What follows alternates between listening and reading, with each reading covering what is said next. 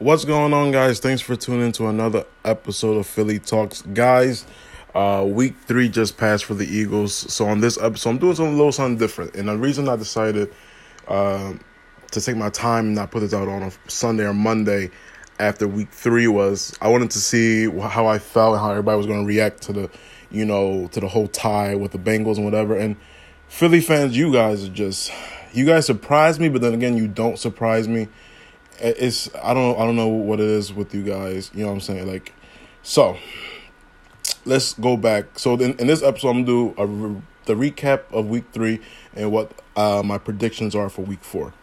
Um, so in week three, we tied up with the Bengals. Um, a lot of people are, are not happy with that, and and and I can understand that. But at least we didn't. And I know saying at least we didn't lose seems like well, no, that's you know that's bull crap whatever. I to each their own. Uh, I was happy we didn't lose, um, and it showed that we were out there in the brawl with the Bengals. You know what I'm saying? Like our defense played really, really good. No matter what you want to say about that game, our defense played well. Like it, and, and it wasn't not even well. It was good. They were solid.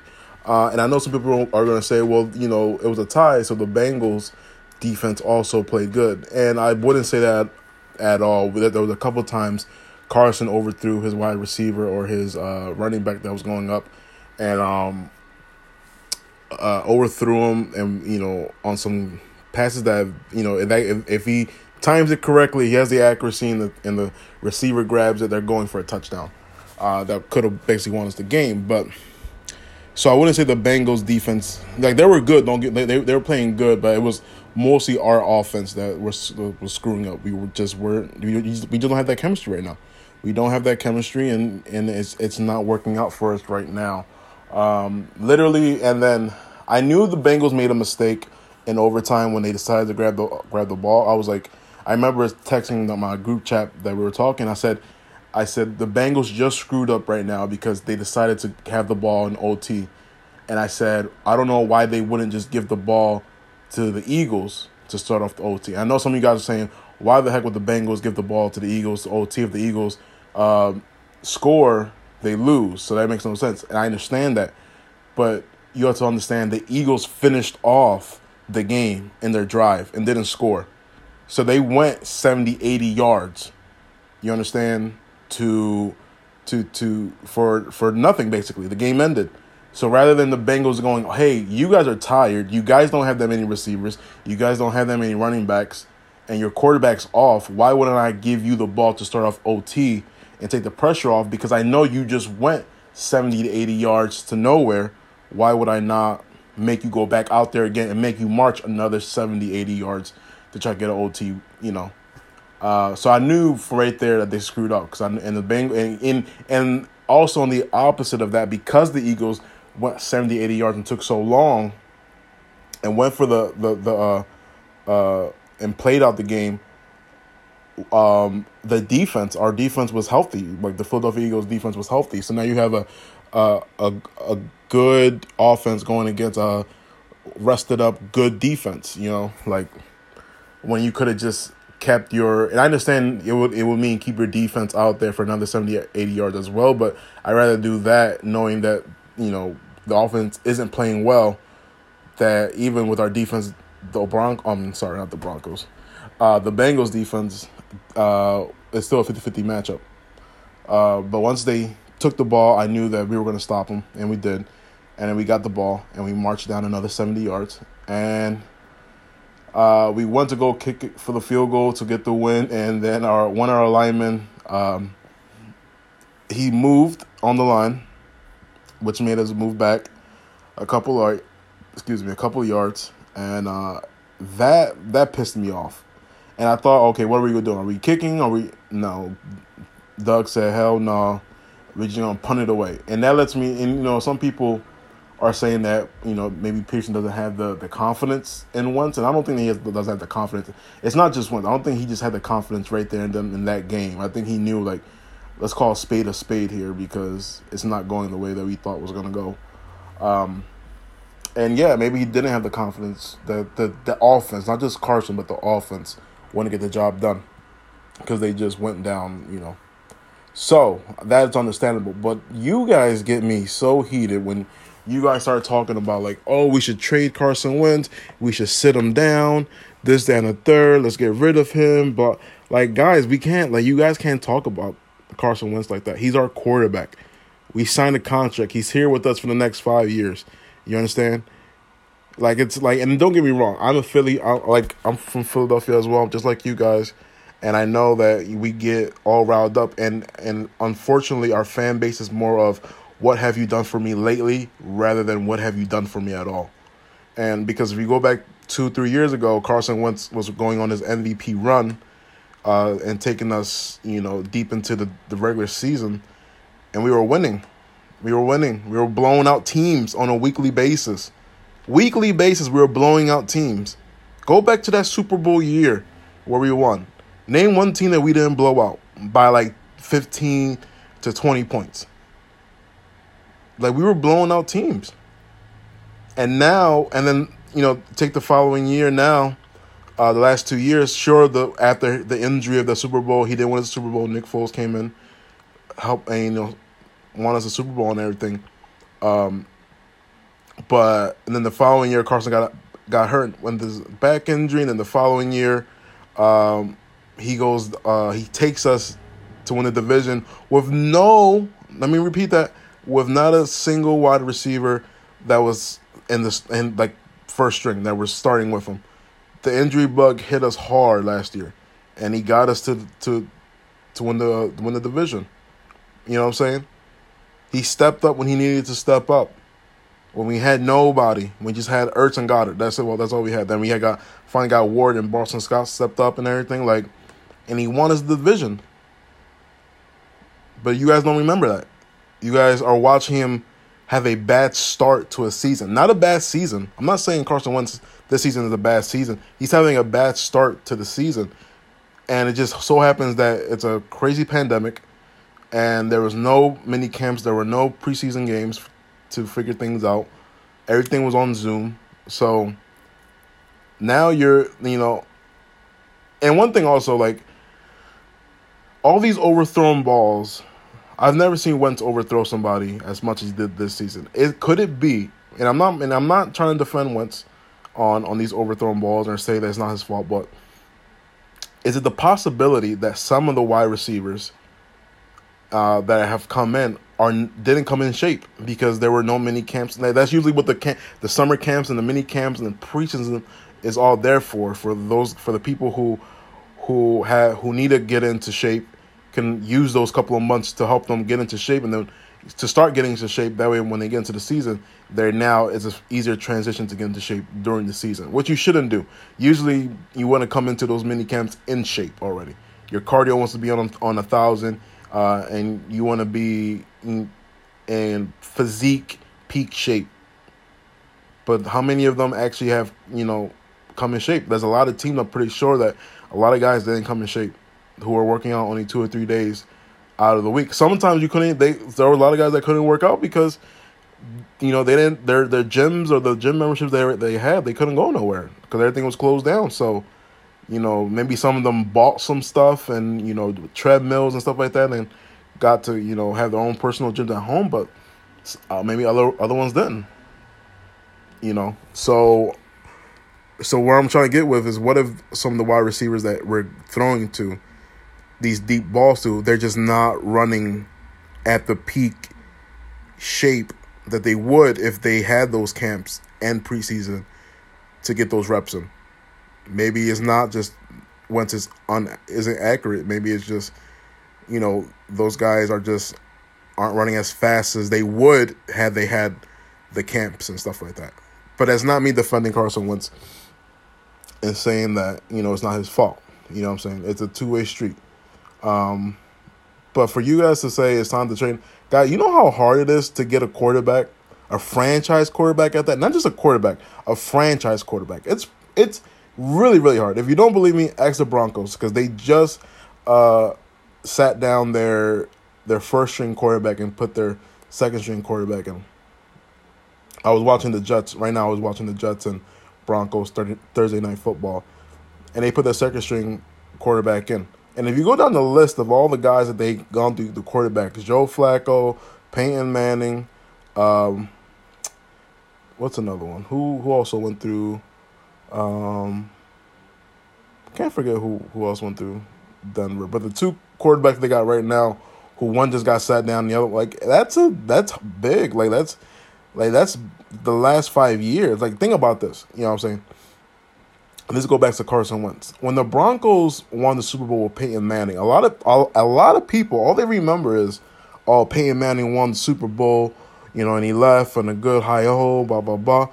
Yeah, but the what they what you forget or what they don't mention, especially the Bronco fans, what they don't mention is Peyton Manning started off bad that season, to the point where they sat him out and bring in the second string quarterback for that season. Like and Broncos were like, "Oh yeah, sit down, Peyton. He's too Peyton's too old. Sit him down. He he shouldn't play." And they did.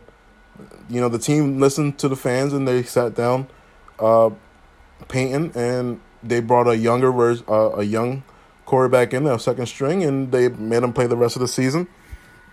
And he played okay, but not as great. And then a couple of around playoff times, they sat down that quarterback and put Peyton back in and Peyton won the Super Bowl. You know what I'm saying? So that's so understand that it's hard to get these franchise quarterbacks. Just because Carson Wentz is, is having a bad start to the season doesn't mean his season's over. You know what I'm saying? I don't care if we if, if we go into next week and we lose to San Francisco and we're 0 and 3 and 1. I I rather take that than 0 and 4 because now we can now we can start building. Now our our schedule is pretty tough. And um you know it's going to be a long, but I uh, a long battle. But I think we can we can muster through. Right now, San Francisco also got hit by the injury bug. Uh, their George Kittle, their tight end, has a knee injury. Their quarterback Flacco has an ankle injury, so they're not playing. But you know their secondary guys are stepping up for San Francisco, and um, I guess this is the part where I'm going to go into my prediction. And you know, I think San Francisco is a winnable game. It's hard because it's it's on the road. So San Francisco is going to be home while we're traveling. So I think it's going to be a little more difficult, but I think we can pull it off. Um, but most likely we'll go 0 and 3. Just, you know, just I, that's just how I I just think it is because even after Kittle and and every, and there was more people that got out in San Francisco, but and they were just using second uh second string wide receivers, tight ends, and running backs and quarterbacks um, when they faced the Giants, and they still that the guy Mullen, who's the backup quarterback, threw for like three forty three yards. So they they have a well oiled well oiled machine. They're they are what we were back in our Super Bowl year when guys would go down and we can still have people to come up, you know, and uh and step up into the plate. So I think it's going to be a tough one. I'm still going to watch. I'm pretty sure the San Francisco is going to win. Uh, I think they just are. They they're just gelling right now on a different level. Uh, but that doesn't mean that our season's over. Like, you know, we we can, you know, we we can probably still sneak into the playoffs in a in a wild card matchup if we start playing good. Now, again, the schedule is tough, but I think we can still do it. I think uh, we can muster up and at least win by a field goal. You know, a win's a win. I'll take a win over, you know, like I'm not the type of guy like, oh, we got to win by 14 to make a statement. I don't know. If we just win, like last week against the Bengals, if we just win that field goal uh, by overtime, I would be more than happy. I'd be like, whoop, whoop, Eagles, what's up? You know what I'm saying? Like, I'll be, I'll be throwing in everybody's face, but we didn't. But I'll take any win that we can. Next week's to be a tough game, but I don't think that. Uh, it's to define us. Just because we're having a bad start to the season doesn't mean it's to end bad either. You know, let's stop throwing daggers into our, our, our team. Like, let's let, like let's not do that, and stop calling for to to sit Wentz down and like, come on, he's our quarterback. You know, like even even if this season does become like his worst season, okay, he had he had, he had a bad season. Okay, he's allowed to have that. You know what I'm saying? Like, like he's allowed to have a bad season. Like, for all he's done in the last couple years for us, like, come on. He blew out ACL playing in the Super, in the Super Bowl uh, year for us. He then comes back, hurts his back. Then he takes a team that legit just was injury bugged prone all year wins the division, takes us to the wild card, and gets knocked out of the playoffs for an, an illegal hit. You know, like it's not like he's out here just like, you know what, I got paid this money, I'm just chilling now. He's working hard. Give him a, give him a break. You know what I'm saying? I told you guys this is gonna be a five week, you know, ordeal. You know what I'm saying? So give him cut him some slack. Um, hopefully against San Francisco we, we we're gonna do better, but we cannot switch Carson Wentz. We can't trade him. Like it's hard to find franchise quarterbacks, and we have one for the next five years, and hopefully more.